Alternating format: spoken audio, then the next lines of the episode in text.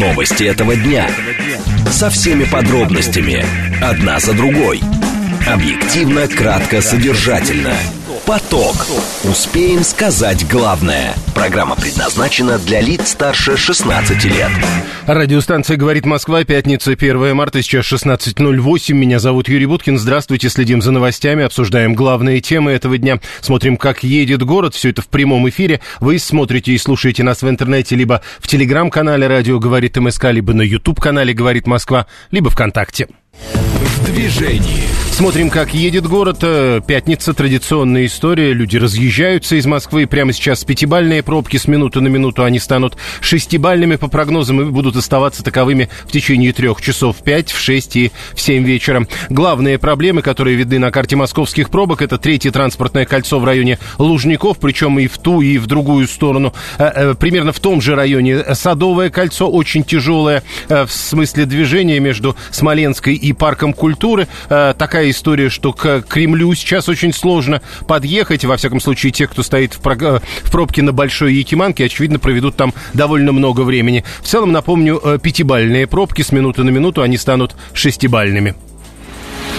Слушать. Думать. Знать. Говорит Москва. девяносто четыре и восемь эф эм. Поток. Новости этого дня. Две темы обсуждаем в ближайшие двадцать минут. Высшая квалификационная коллегия судей открыла вакансию на пост председателя Верховного Совета страны. Как будет идти этот конкурс, кого из претендентов можно ожидать и когда заработает новый председатель? Первая тема. Вторая. В России вступил в силу запрет на популяризацию ви пи эн-сервисов. Эта мера действует как раз с сегодняшнего дня. Что можно, а что теперь нельзя в этом смысле? Поговорим минут через десять. Срочные сообщения, которые в эти минуты появляются на лентах информации, информационных агентств. В подмосковном Раменском пожарные потушили возгорание на складах в районе полудня двадцать девятого февраля. Там заговорили о возгорании в складских помещениях, локализовали пожар на площади в четыре с половиной тысячи квадратных метров. Через пару часов открытое горение ликвидировали. Вот это сообщение только что пришло по каналам агентства РИА Новости. ТАСС в эти минуты цитирует президента Турции Эрдогана, который утверждает, усилия Турции наладить диалог России и Украины без поддержки не реализовались, говорит он. Поток. Успеем сказать главное. Прямой эфир вы пишите нам через смс-портал плюс семь девятьсот двадцать пять сорок восемь девяносто четыре восемь. Через телеграм пользователю говорит МСК-бот. Либо звоните семь три семь три девять четыре восемь. Код города четыреста девяносто пять. Первая тема. Высшая квалификационная коллегия судей открыла вакансию на пост председателя Верховного Совета. Вячеслав Лебедев, который возглавлял Верховный суд с тысяча девятьсот девяносто первого года, на прошлой неделе умер в возрасте восьмидесяти лет. Накануне коллегия прекратила его полномочий. Теперь в течение трех месяцев они должны предоставить президенту одного или нескольких кандидатов на этот пост. Есть закон о статусе судей в Российской Федерации. Согласно этому закону, претендент на должность главы Верховного Суда должен быть возрастом старше тридцати пяти лет, иметь высшее юридическое образование и не менее десяти лет стажа. У него не должно быть судимостей, вида на жительство в других странах, болезней, которые приводят к нетрудоспособности, хронических и затяжных психических расстройств. Полномочия председателя Верховного Суда, который назначается, кстати, Советом Федерации, шесть лет. Дмитрий Краснов, председатель правления Московской коллегии адвокатов номер один, он же заместитель руководителя кафедры правоведения и практической юриспруденции в РАНХиГС, он же член Общественной палаты в Москве. Дмитрий Анатольевич, здравствуйте. Добрый день. Итак, открыта вакансия на пост председателя Верховного Суда. Как будет идти этот конкурс и кто может претендовать? Ну вот кроме тридцати пяти лет. А, ну, этот человек должен иметь высшее юридическое образование, соответственно, он был, должен быть дееспособен, а, он должен а, десять лет иметь стаж работы а, в качестве судьи. Если этот человек не имеет а, стаж работы в качестве судьи, а, либо этот стаж прерывался, и он более, этот перерыв более трех лет, то это лицо, которое не работало судьей или имеет этот прерывистый стаж, оно сдает специальный экзамен. А, после этого, значит, поданные заявки, мы знаем, что двадцать второго марта, эти заявки до двадцать второго марта, заявки кандидатов должны быть поданы в квалификационную коллегию судей. Соответственно, эта квалификационная коллегия должна выдать рекомендацию, положительное заключение одному или нескольким кандидатов. Это вот в теории, как бы, да. Угу. Но обычно по практике выдается одно это положительное заключение, и за редким исключением, как бы, ну, теоретически это возможно, нескольким. Значит, после этого, не позднее, чем через три месяца дня открытия этой вакансии, положительное заключение должно поступить президенту Российской Федерации Владимиру Владимировичу Путину. И на этом этапе кандидатуру будет рассматривать комиссия по предварительному рассмотрению кандидатур на должности судей при президенте. То есть в эту комиссию входят различные должностные лица, высшие должностные лица, представители силовых структур, МВД, ФСБ и прочее. А также представители администрации президента. В том случае, если они считают, что поданная кандидатура отвечает всем требованиям, ее можно рекомендовать президенту. А такая рекомендация дается президенту по рассмотрению этой кандидатуры в качестве представителя Верховного Суда. А следующим шагом будет представление президентом Российской Федерации этой кандидатуры в Совет Федерации. Это должно произойти не позднее, чем через шесть месяцев со дня открытия вакансии. И Совет Федерации должен осмотреть это представление в течение четырнадцати дней представления президента. И как только Совет Федерации проголосует эту кандидатуру, эта кандидатура вступает в свои полномочия в этот же день. Скажите, вот вы подчеркнули, что может быть один кандидат, чаще так бывает. Я не очень понимаю, о чем вы говорите, чаще так бывает, ведь председатель Верховного Суда у нас был с тысяча девятьсот девяносто первого года. Так вот, а, а если несколько кандидатов, до какого уровня их будут рассматривать? Или даже президент может внести на рассмотрение Совета Федерации более одного кандидата? Я думаю, что нет, он внесет одну кандидатуру, да, и, соответственно, теоретически может быть разная кандидатура, но я думаю, что такой, значит, разброс не будет предоставлен нашим высшим законодателям, и, скорее всего, будет утверждена одна кандидатура из самых достойных, которые могут занять эту должность. Еще вопрос. Вы сказали, что если человек до этого не работал судьей, я правильно понимаю, десять лет он да. должен проработать. Так вот, если он не работал судьей, он сдает экзамен. Он кому сдает этот экзамен? Коалиционной коллегии судей. Потому это... что, ну, есть закон о, о суде, да, соответственно, как бы, каким образом назначается судья. То есть э, те лица, которые хотят работать в суде, должны сдать определенный квалификационный экзамен. Либо, например, если мы рассматриваем человека, который хочет занять эту должность, например, он был судьей, но уже более трех лет не работает судьей, то он опять этот экзамен должен быть заново сдать. Так, еще вопрос. Тут вот указано, что срок полномочий председателя Верховного Суда шесть лет. А через шесть лет, чтобы подтвердить полномочия или прекратить полномочия, кто, собственно, принимает решение на этот счет? Президент принимает решение, ну вот у нас, у нас с две тысячи двенадцатого года вообще фактически сейчас неограниченное время, возрастной статус пребывания на, этом, на этой должности. Вячеславу Лебедеву этот статус был, возрастной ценз был продлен, фактически неограниченно. Ну вот, поэтому шесть лет, эта кандидатура переутверждается президентом и, соответственно, утверждается Советом Федерации. Еще вопрос в этой связи. Тут сказано, что он не должен иметь болезней, которые приводят к нетрудоспособности. То есть проходит какая-то медкомиссия, это первое, а второе, а когда и если его назначают, то его могут отстранить от должности на этом основании? А, нет, значит, лицо кандидат представляет медицинские справки, которые подтверждают, что он не стоит на учете в наркодиспансере, психодиспансере, что у него нет э, тяжелых хронических заболеваний, то есть есть определенный перечень заболеваний, которые могут повлиять на занятие этой должности. Проводится, э, соответственно, ну, комиссия врачебная, да, которая позволяет осудить это лицо, вот, и дать заключение, что таких заболеваний, там, тяжелых, как, например, такие там онкологические заболевания, психические заболевания, там, заболевания сердца, которые не позволяют лицу выполнять ее обязанности, будет ему мешать, соответственно, отсутствует. Если их нет, соответственно, кандидат может пройти и занять эту должность. Но если он уже работает, дополнительных медицинских комиссий уже в этом смысле не проводят? А, если таковые диагнозы появляются, да, соответственно, лицо не может выполнять свои обязанности, то, безусловно, он, ну, если лицо не выполняет, потому что есть определенные функции у представителя Верховного Суда, да, ну вот, и если его здоровье не позволяет эти функции выполнять, проводится, соответственно, врачебная комиссия, которая дает свое заключение, может ли дальше это лицо занимать эти, соответственно, свою должность, и лицо может по собственному желанию уйти, оставить эту работу, потому что он не может ее выполнять качественно и как так необходимо для государства. На ваш взгляд, сейчас можно говорить о возможных кандидатах на этот пост? Знаете, я слышал только об одной кандидатуре вот на сегодняшний день.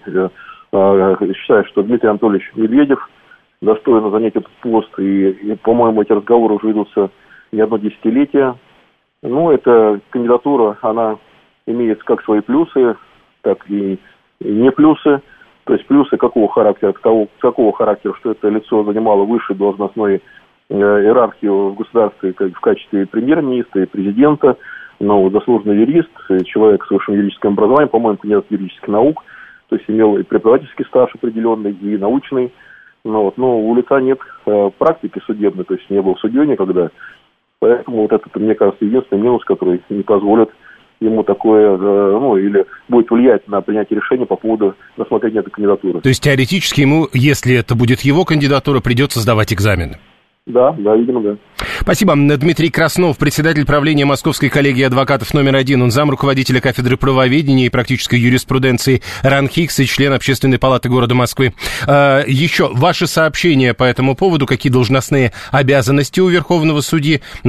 Легко открываете интернет и находите это все. Когда и если словосочетание «паразит» полагает сто двадцать третий. Дмитрий Анатольевич, судить гораздо, хоть и без практики, это пишет пятьсот тридцатый. Ему кажется, кстати, что э, все то, что только что Дмитрий Краснов описывал, даже сложнее, чем выборы американского президента. Хотя, как пишет пятьсот тридцатый, если гарант скажет, все упростится. пятьсот восемьдесят седьмому важно знать, какова зарплата. Мы знаем доходы руководителя, председателя Верховного суда Вячеслава Лебедева за две тысячи двадцать первый год. Это двенадцать миллионов девятьсот тысяч рублей. Мы знаем также, что э, на две тысячи двадцать третий год при таких доходах оклад председателя Верховного суда составлял девяносто восемь процентов от оклада председателя Конституционного суда, и на две тысячи двадцать третий год это составляло тридцать семь тысяч двести девяносто шесть рублей.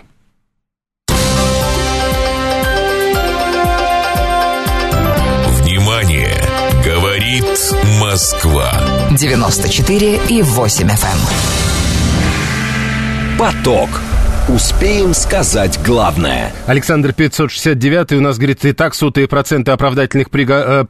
решений, судя по статистике, нужно более лояльное и гуманное правосудие. На ваш взгляд, лояльность и гуманность правосудия сильно зависит от того, кто руководит Верховным судом Российской Федерации. Это же тоже важная история. Следующая тема для обсуждения: в России вступил в силу запрет на популяризацию э, так называемых ви пи эн-сервисов. Мера начала действовать с первого марта. Роскомнадзор собирается блокировать инструкции и ссылку на на загрузку программ для обхода блокировок, а также сообщения, которые описывают достоинства таких сервисов и убеждают ими пользоваться.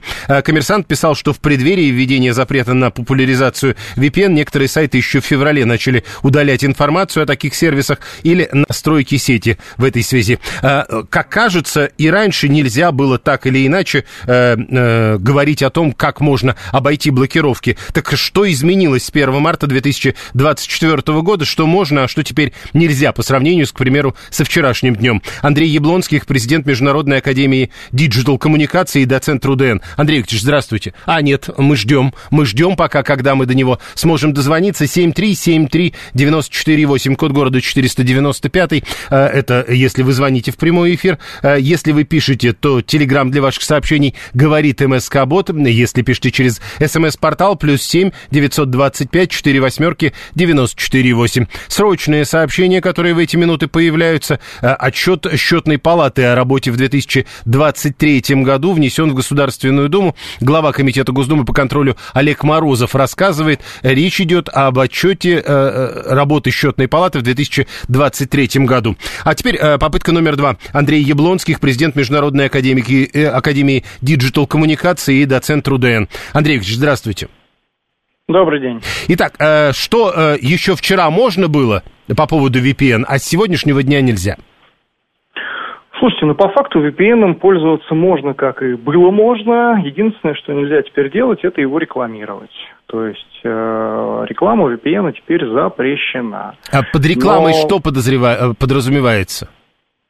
А, вот это хороший вопрос, потому что под рекламой у нас сейчас подразумевается абсолютно все, включая различные статьи а, в интернет-источниках, где люди рассказывают про различные ви пи эн-сервисы, какой лучше другого, и дают ссылки на них. Поэтому с точки зрения того, что считать рекламой, это мы скоро узнаем, я думаю, когда, возможно, появятся первые какие-то предпосылки юридические, когда, возможно, за это начнут штрафовать, сразу поймем, что что же считается у нас рекламой в итоге, а что нет. Ну, наверное, сейчас с учетом изменений всех в законодательстве будет считаться любые упоминания про ви пи эн, возможно, будут считаться прям рекламой, и за них, возможно, будут штрафовать. Штрафовать в данном случае, вот этот закон, который с сегодняшнего дня действует, штрафовать будут и физические лица, и организации? Тут я не готов подсказать а, прямо сейчас, но я думаю, что если человек в открытом доступе начнет публиковать информацию, то это тоже посчитают за нарушение закона, и за это, я думаю, что тоже будет предусмотрен штраф. С вашей точки зрения, от самоупоминания о том, что тот или иной человек пользуется тем или иным сервисом, в нынешних условиях тоже что-то противозаконное? Ну, смотрите, не надо называть название сервиса, а, и тогда проблем вообще никаких не будет. Потому что как только мы рекламируем определенный сервис, это уже у нас попадает под закон о рекламе, ну и попадало. Тем самым мы фактически рассказываем, что этот сервис классный. Если мы просто говорим, вот я тут через ви пи эн зашел на какой-то там определенный сайт или еще куда-то, а, за это точно никто штрафовать не будет. Еще вопрос. Александр триста сороковой пишет о инструкции по настройке ви пи эн для шифрования трафика между офисами. Это ведь не обход блокировки, это работа с безопасностью сетей. Но как бы профессиональный ви пи эн, я уже об этом неоднократно говорил, никто не отменял, и им пользуется достаточно большое количество э, айтишников. И одно дело, когда мы говорим про настройку, э, скажем так, платных и бесплатных ви пи эн-сервисов для смартфонов и компьютеров, э, которые позволяют нам заходить на определенные сайты, другое дело настройка ви пи эн между офисами. Это немножко разные вещи, и обычный человек, который прочитает, скажем так, как настраивать ви пи эн между офисами, много чего может не понять. Так, еще с вашей точки зрения, это ведь уже не первый разговор по поводу того, что ви пи эн это не очень хорошо. Обычно в этот момент еще добавляют, что это для вашей же безопасности, пытаются бороться с подобного рода сервисами, потому что таким образом персональная информация утекает. Так вот, а почему, на ваш взгляд, их не запретят окончательно? Смотрите, запретить невозможно. Давайте возьмем опыт Китая. Приезжая в Китай, практически любой иностранец сразу включает ви пи эн и продолжает пользоваться теми сервисами, к которым он привык в своей стране. Опять же таки, можно запретить ряд сервисов ви пи эн-овских, но огромное количество других сервисов может появиться, плюс никто не запрещает использовать личные ви пи эн-сервера, которые люди могут настроить под себя. Mm. А вот тогда блокировки, которые устраивают для тех или иных сервисов Роскомнадзор, это с чем связано? Ну, это массовые ви пи эн-сервисы, которые, скажем так, которые максимально использовались для обхода блокировок, для захода на запрещенные сайты. Такие сервисы, конечно, я думаю, что продолжатся блокироваться, но про блокировку, например, частных ви пи эн-серверов никогда речи не шло, и вряд ли это когда-то будет. Итак, на ваш взгляд, с сегодняшнего дня лучше публично не упоминать конкретные ви пи эн-сервисы, даже если вы пытаетесь рассказать о том, что вы сами этим сервисом пользуетесь? Да, конечно. То есть э, лишний раз, с учетом нового, опять же таки, ну как не нового уже, с учетом закона о рекламе, вообще лишний раз упоминание какого-то бренда, сервиса или прочего э, ничем хорошим может не обернуться. пятьсот девяносто второй требует, чтобы я вас спросил про блокировку протокола WireGuard. Насколько это важно? Прямо сейчас не готов ответить. Спасибо. Андрей Яблонских, президент Международной Академии Диджитал Коммуникации, доцент РУДН, был с нами на прямой связи. С сегодняшнего дня вступил в, в силу запрет на популяризацию ви пи эн-сервисов. В этом смысле я, кстати, хотел бы обратить ваше внимание именно на это слово. Это даже не реклама. Даже на этом уровне речь не идет, а то ли исключительно о рекламе, речь идет о популяризации. Любое упоминание ви пи эн-сервиса при этом может считаться популяризацией, даже если э, вы делаете это в рассказе про собственные действия. Э, его уже блокируют, пишет Александр, э, пятьсот, э, триста сорок в ответ пятьсот девяносто второму. А Катя говорит, а я пользовалась и буду, главное не забывать выключать, особенно входя в банковские приложения. Э, семь три семь три девяносто четыре восемь, телефон прямого прямого эфира. СМС-портал работает плюс семь девятьсот двадцать пять четыре восьмерки девяносто четыре восемь. Можно звонить семь три семь три девяносто четыре восемь. Не забывайте об этом. Срочные сообщения, которые продолжают приходить одно за другим на ленты информационных агентств.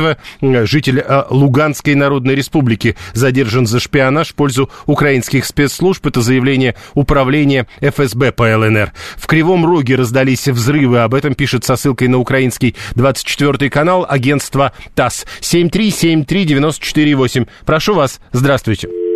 Не получилось. семь три семь три девять четыре восемь. Набирайте этот номер. Блокируют целиком протоколы, а не только сервисы. И что такого? То есть вот как раз это не очень понятная история. В данном случае мы обсуждаем, это, видимо, работало и до сегодняшнего дня.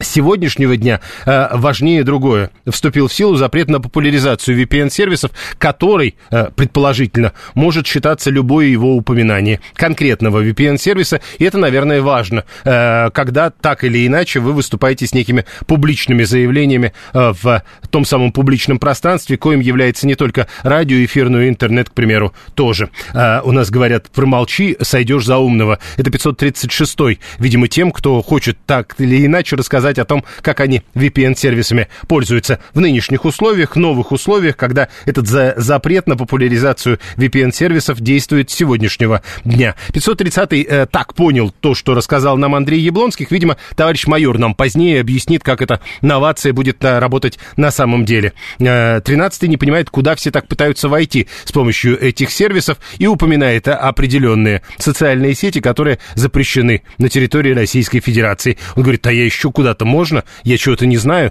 семь три семь три девять четыре восемь. Телефон прямого эфира. Код города четыреста девяносто пять. Присоединяйтесь к этому разговору. Я продолжаю э, с, э, следить за лентами новостей. Вот, собственно, только что пришла новость. РИА Новости пишет со ссылкой на своего корреспондента Алексея Навального. Похоронили в Москве на Борисовском кладбище. Напомню, Росфинмониторинг э, включил имя Алексея Навального в список террористов и экстремистов. Это срочные новости. Вот только что что эта новость появилась на ленте агентства РИА Новости. семь три семь три девять четыре восемь. Возвращаемся к закону о популяризации ви пи эн-сервисов. Прошу вас, здравствуйте. Здравствуйте, Алексей Крылатский. Ну, на самом деле, не только для обхода запретов Росфинмониторинга ви пи эн используется, но и в обратную сторону также, потому что, например, хотел купить ребенку игрушку, да, через Steam, ну, популярную платформу. Которую было заблокировали на днях. А, да, ну, получается, что, ну, э, извините, из вашего региона платежи не осуществляются. То есть, ну, как бы, э, это уже их, их блокировка, то есть россиянам запрещен доступ. А, подождите, а вот, России. Ну, хорошо, а если это не работает, а не пользоваться этим нельзя? Mm, ну, фу, ну, объясните это ребенку, когда у него одноклассники в это играют, например, по сетке, да, а, а ты не можешь это ей обеспечить. Ну, ну то есть, как бы, если ребенок, за, если ребенок требует перейти через Садовое кольцо, мы пойдем через Садовое кольцо. Нет, ну, извините, ну, вы понимаете, ну, это то же самое, как мы смотрим мультики. Понятно. Зарубежные, например, скачивая с торрентов, которые у нас в прокате не идут, фильмы, они у нас... И которые запрещены.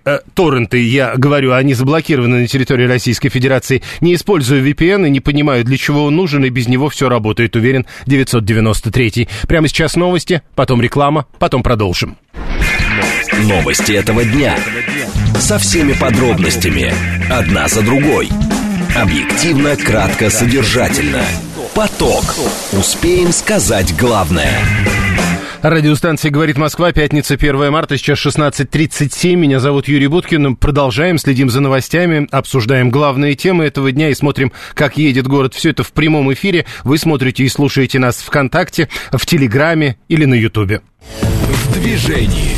Как едет город, город разъезжается перед выходными, это стандартная история, пока пятибалльные пробки, по прогнозам нас ожидает а, далее три часа шестибалльных пробок в пять, в шесть и в семь вечера. Сегодня, кстати, довольно много машин в городе, а, обычно бывает где-то примерно двести пятьдесят тысяч припаркованных автомобилей, сегодня их более триста тысяч. Слушать, думать, знать. Говорит Москва. девяносто четыре и восемь эф эм. Поток.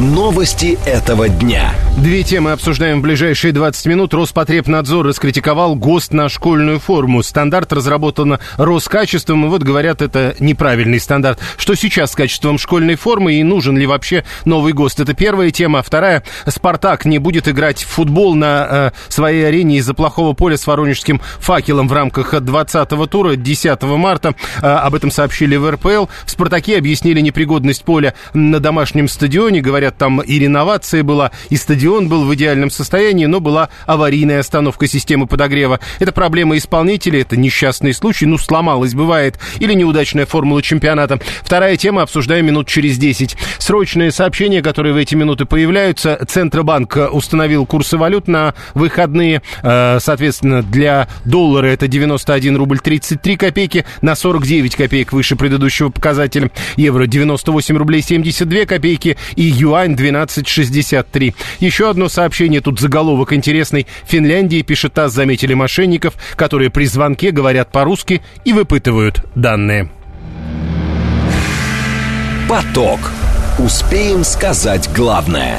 СМС-портал для ваших сообщений. Плюс семь девятьсот двадцать пять четыре восьмерки девяносто четыре восемь. Телеграм говорит МСК-бот. Звонить можно по номеру семь три семь три девяносто четыре восемь. Код города четыреста девяносто пятый.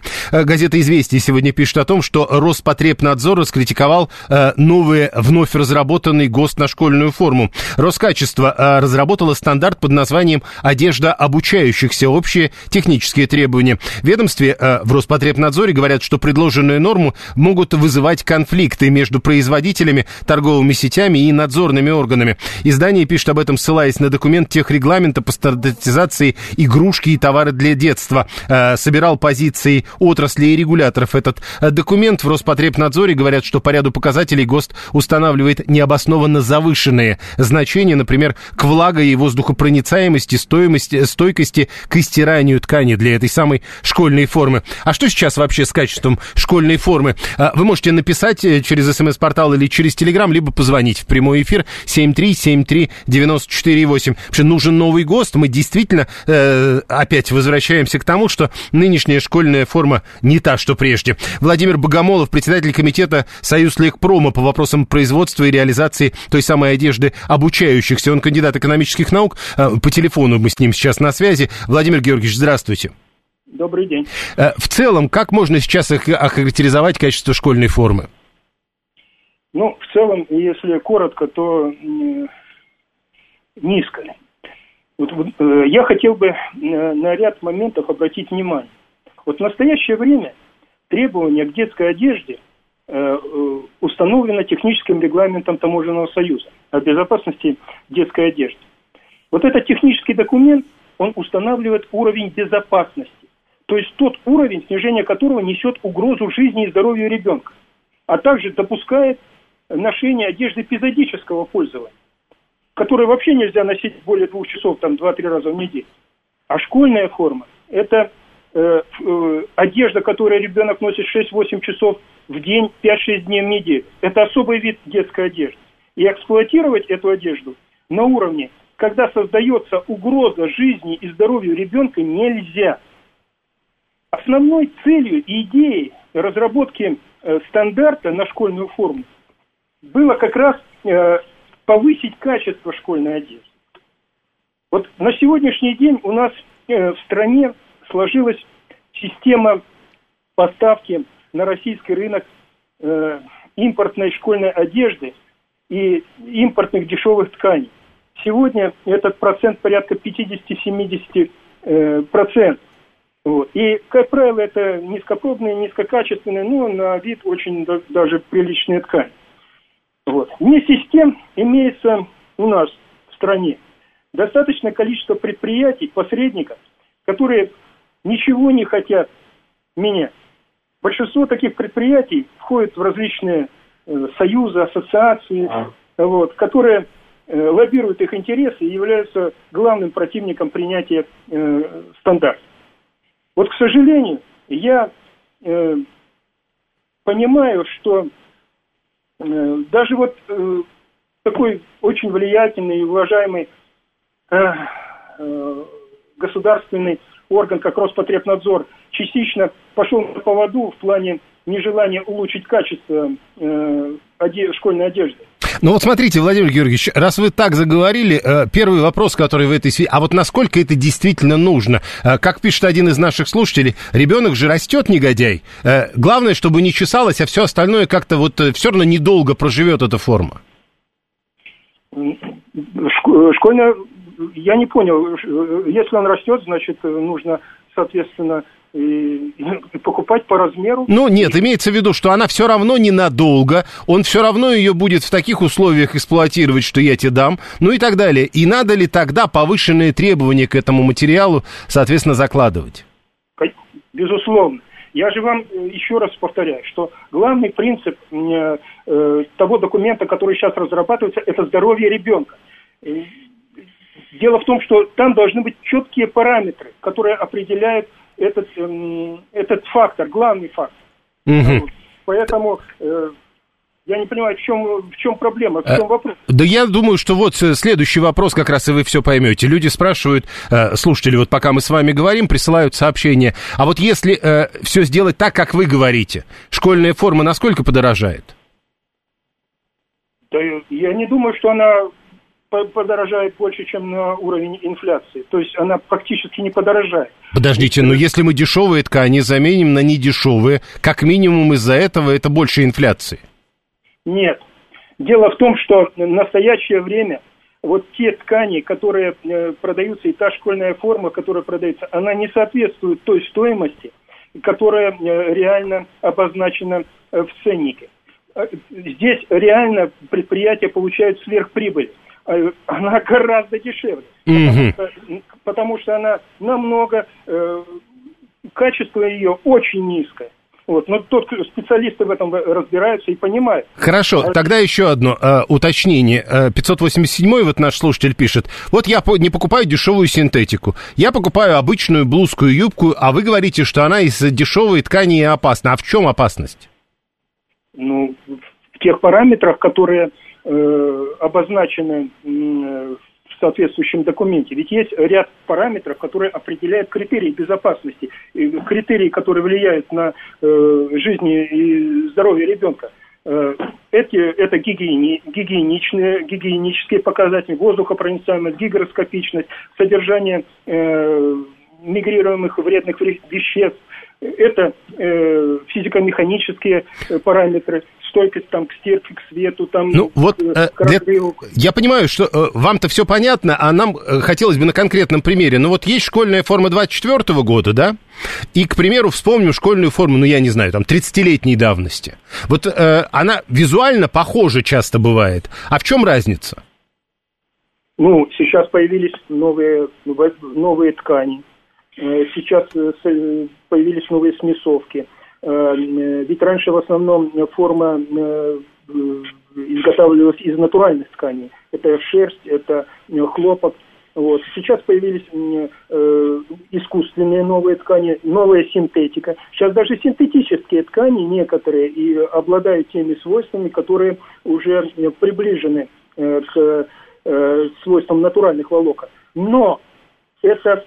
Это, еще раз говорю, это очень малый процент, и в основном, в основном э, наличие синтетики очень сильно ухудшает э, гигиенические показатели. Поэтому сейчас, конечно, уже э, совершенно э, другие ткани, другие покрои, другие э, стили, формы одежды, ну, э, расцветка. Сейчас, сейчас нет этого, вот этого зашоренности, ограничений в этих вопросах. Пожалуйста. Ну, то есть, еще раз, если брать э, ту школьную форму, она была, как правило, из натуральной ткани, теперь это часто синтетика. Теперь дальше, да. Она там что, э, нынешняя синтетика или часть синтетическая, она теперь по- хуже пропускает воздух. В чем ее проблема? Или она слишком тонкая? Дело в том, что тогда вот эти вот ткани, они были, может быть, не очень удобны, там кто-то их критиковал за то, что там, там шерсть не очень приятна к телу, угу. Но они имели очень высокую гигиену. Вот. А гигиена – это главное, это здоровье. И вот, а сейчас, сейчас идет другая тенденция. Сейчас есть много тканей, которые вроде... так сказать, красиво э, удобно, красиво смотрятся, удобно э, соприкасаются с телом, но тем не менее они имеют очень низкие гигиенические свойства. А их определить иначе, как лабораторным способом, нельзя. И вот о чем речь, что, что создается вот этот вот э, стандарт, который определит э, вот эти вот параметры, которые нарушать нельзя. И если ты э, позиционируешь эту форму как школьную, будь любезен, сошлись на этот стандарт и будь любезен выполнить эти степени. Ну и последнее, а сейчас вот пока э, обсуждают этот новый ГОСТ, а сейчас э, только технические условия действуют, ГОСТа на школьную форму вообще нет? Сейчас действует технический регламент. Технический регламент на детскую одежду. Там вообще нет школьной одежды, она не выделена. А я еще раз говорю, что технический регламент, он определяет уровень безопасности. Но нельзя по нему делать школьную форму, потому что это особый вид одежды, интенсивная носка. Ни, одна, ни один вид детской одежды не выдержит. Тут должны быть особые параметры, поэтому должен быть особый э, документ. Тем более, что этот документ, он является документом добровольного применения. Да, это известно. Спасибо. Владимир Богомолов, председатель комитета «Союз Легпрома» по вопросам производства и реализации одежды обучающихся школьной формы и кандидат экономических наук. Синтетика неприятна для тела. Счел нужным написать нам Александр. двести сорок третий. сто двадцать третий за всей этой заменой школьной формы проглядывается, с его точки зрения, чей-то корыстный интерес. восемьсот семидесятый Борис пишет. Получается, он послушал то, что мы говорили только что. Получается, сначала надо ГОСТ на ткани для школьников каким-то образом ввести, а уж только потом говорить, собственно, о форме. семь три семь три девять четыре восемь. Прошу вас, здравствуйте. Добрый вечер, это Руслан Красногорск. В советское время в школьной форме проучился. И вспоминаю, вот была коричневая форма, она э, считалась шерстяной. И в ней было очень жарко, когда температура воздуха на улице уже была такая весенняя, плюсовая. И постоянно выбрасывали эти пиджаки, и они рвались, и, ну, очень неудобно было. А вот на синюю перешли, это я точно помню, что она не была чисто натуральной, там считалась она полушерстяная, то есть часть шерсти, часть еще какой-то синтетики. Вот той форме было лучше, потому что она не так изнашивалась, как вот коричневая форма. Несмотря на то, что там синтетика появилась. Да, она лучше. Понял. И все мечтали взять вот эту синюю форму, и ну, даже в очереди стояли только за синей формой. Ну, это... Новое всегда лучше старого. семь три семь три девять четыре восемь. Хотя на практике все может быть иначе. Слушаем вас, здравствуйте. Добрый вечер, Юрий Мышел на связи. Работал я в свое время в школьной форме достаточно долгое время. Вот, действительно, ГОСТа никакого там не существует, есть технические регламенты. В смысле, вы, но, работали, а, вы работали по производству школьной формы, а то как-то прозвучало, да, двусмысленно. Да, все верно, все верно, прошу прощения. Вот, и могу сказать, что компании, которые выпускают действительно школьную форму, их всего четыре в России. Вот, я в одной из них работал, название говорить, естественно, не буду. Вот. Но каждая из этих компаний, создавая свои модели школьной формы, опирались исключительно на технические условия и подгоняли под них формат закупаемой ткани. Для того, чтобы удешевить и для того, чтобы хотя бы заработать там небольшую копеечку на всем этом деле. Слушайте, это раз, это, раз, что... вы, раз вы до нас дозвонились, вот я Владимиру Богомолову этот вопрос задавал, и его ответ вы слышали. А что вы скажете, когда я вас спрошу, а если заменить, э, ну вот как предлагают в данном случае, на более дорогую, очевидно, ткань, сильно подорожает школьная форма? Да, школьная форма подорожает сильно, могу привести пример. Вот, допустим, наша компания, где я работал, шила три типа школьной формы. Первая – это дешевая школьная форма, которая там юбочка, блузочка и, там, не знаю, сарафанчик обходилась четыре-пять тысяч рублей. Следующая – это в районе там шести-семи, и нормальная школьная форма уже в районе там десяти девочку одеть было. Mm. Вот. Разница в ткани колоссальная. То есть но и, ни и... одна школьная форма больше там трех-четырех месяцев интенсивной носки не будет. Ну, это, это тоже понятно. Я, я понял. То есть, э, если мы говорим о том, что должна быть только такая, тогда мы понимать должны, что она будет дорогой, скорее всего, раза в два дороже обычной. Все верно, все верно. И надо понимать, что вот я как родитель, да, у меня двое, дошко... ну, двое школьников младших э, классов, вот у меня школьной формы хватает на три-четыре месяца. А вы своим детям, два, вы, вы, вы своим детям, которую подешевле или которую подороже покупаете? Я своим детям покупаю ту, в котором им удобно. Например, там дочке сарафан будет, там, не знаю, там колоть ноги, тело там и так далее, а сыну в этом нормально. И наоборот. То есть ну, то, а что по они деньгам, выберут, а по деньгам, помогут. Получается, это самое дешевое или самое дорогое? десяти. То, то, что подороже. Я понял, спасибо. А, а, интересно, как в Беларуси со школьной формой задаются вопросы мало, двадцать четвёртое. пятьсот восемьдесят первый задаются другим вопросом, а что, что где-то еще школы с формой остались? Ну, и Андрей э, вспоминает восемьсот семьдесят четвёртый. Для мальчиков была вся синяя форма. Коричневая была у девочек. Зачем слушатель надевал коричневую? А главное, зачем снимал, когда жарко? Видимо, шутка такая, потому что форма была, э, в том числе и у мальчиков, разная.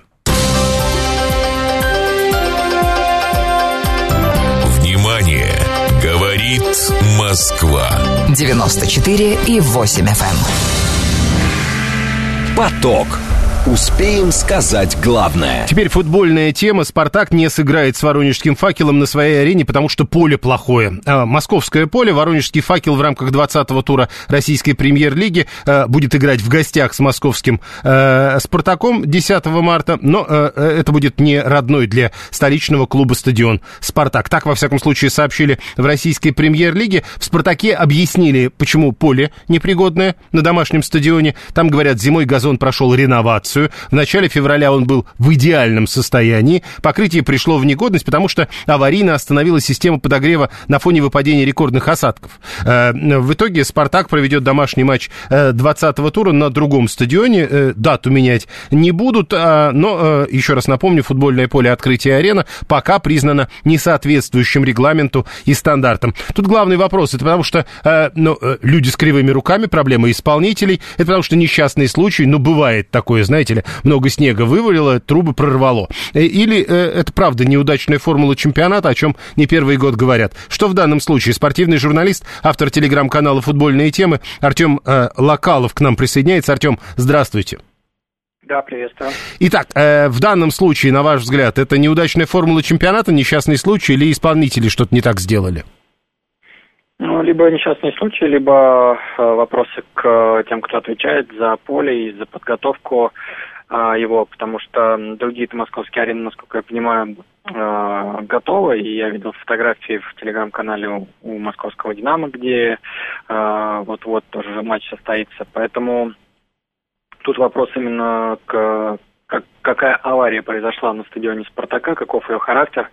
Вот э, мы можем на официальном сайте клуба прочитать только о том, что э, были осадки, произошла авария, из-за чего она случилась и кто за нее ответственен, э, это неизвестно. Соответственно, мы можем только строить какие-то предположения. Хорошо, тогда мы возвращаемся к этой истории. А вообще, в принципе, э, вот в «Спартаке» даже говорят, что до этой истории в начале февраля стадион был в идеальном состоянии. А в феврале э, в России стадион может быть действительно в идеальном состоянии? Да, вполне. И я вот в конце прошлого года разговаривал с агрономом другого московского стадиона эр жэ дэ-арена в Черкизово. Я у него спросил, а в принципе можно играть в футбол, ну, допустим, под новогодней елкой тридцать первого декабря или там в январе. Он говорит, что проблем в этом нету, можно подготовить поле, газон к любому э, числу, нужно просто это заранее знать и, соответственно, подводить его к э, этой дате. Вот, поэтому, в принципе, э, было бы желание, можно играть в России круглый год. Другой вопрос э, на натуральных полях, другой вопрос, сколько это будет стоить. Вот, соответственно, тоже вопрос здесь э, не то, что немаловажный, а, наверное, главенствующий. А, ну вот это как раз был следующий вопрос. А сколько стоит вот такое идеальное поле в феврале в Москве? Э, ну, я точно сумму не ну, назову. Насколько дороже, чем обычное летнее поле? Э, да, я думаю, что разницы-то особо нету э, именно в подготовке поля. Тут э, речь идет именно о затратах, э, не, не, если говорить именно о газоне, то это семена, там уход за ними и так далее. А в зимнее время, то есть это огромное количество расходования электроэнергии на подогрев поля, на э, э, другие какие-то дополнительные работы, которые появляются э, у агрономов. Э, вот, соответственно, здесь, наверное, в первую очередь нужно говорить о расходах на электроэнергию. То есть там счетчик, это, что с огромной скоростью крутится. Ну вот, и про качество футбола. Футбол в феврале, пусть даже и на идеальном поле или на поле в идеальном состоянии, это тот же футбол, как и обычный летний? Не, ну, конечно, своя специфика появляется, температура, ну, в общем-то, влияет на игру. Ну, другой вопрос, что, условно говоря, если это небольшой минус, то, ну, разница с футболом там весенним, поздневесенним нет. Есть, ну, летний футбол, когда жарко, и там свои, своя специфика. Вот, и зимний футбол, который мы наблюдали э, там, вот в декабре, еще совсем недавно, когда сугробы были, и когда нужно было играть фактически там по щиколотку в снегу. Поэтому тут тоже своя специфика. Кстати, в прошлом году э, начинали, возобновляли сезон именно в феврале, и первые матчи после перерыва состоялись аж двадцать второго числа. Э, поэтому... Мы, мы не играли, по-моему, пока только в январе, так что все впереди. Ну и последний вопрос. Вы уже упомянули, что зимний футбол – это одно, а летний футбол при, при высоких температурах – это тоже в некотором смысле необычный футбол. А нормальный футбол у нас когда бывает?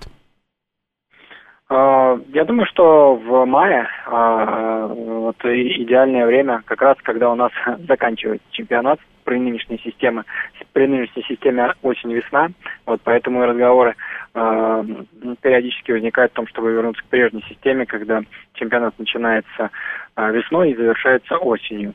Вот, но это тут палка о двух концах, об этом можно долго спорить, но мы имеем то, что имеем. Но вообще, насколько я понимаю, если бы говорить про идеальный футбол, э, что называется, а отрешившись от графика нынешнего чемпионата, то это не только май, но и э, что-то типа августа. Ну да, ну просто и, тоже разные же бывают месяцы, разные погоды, иногда и в, а в августе жара.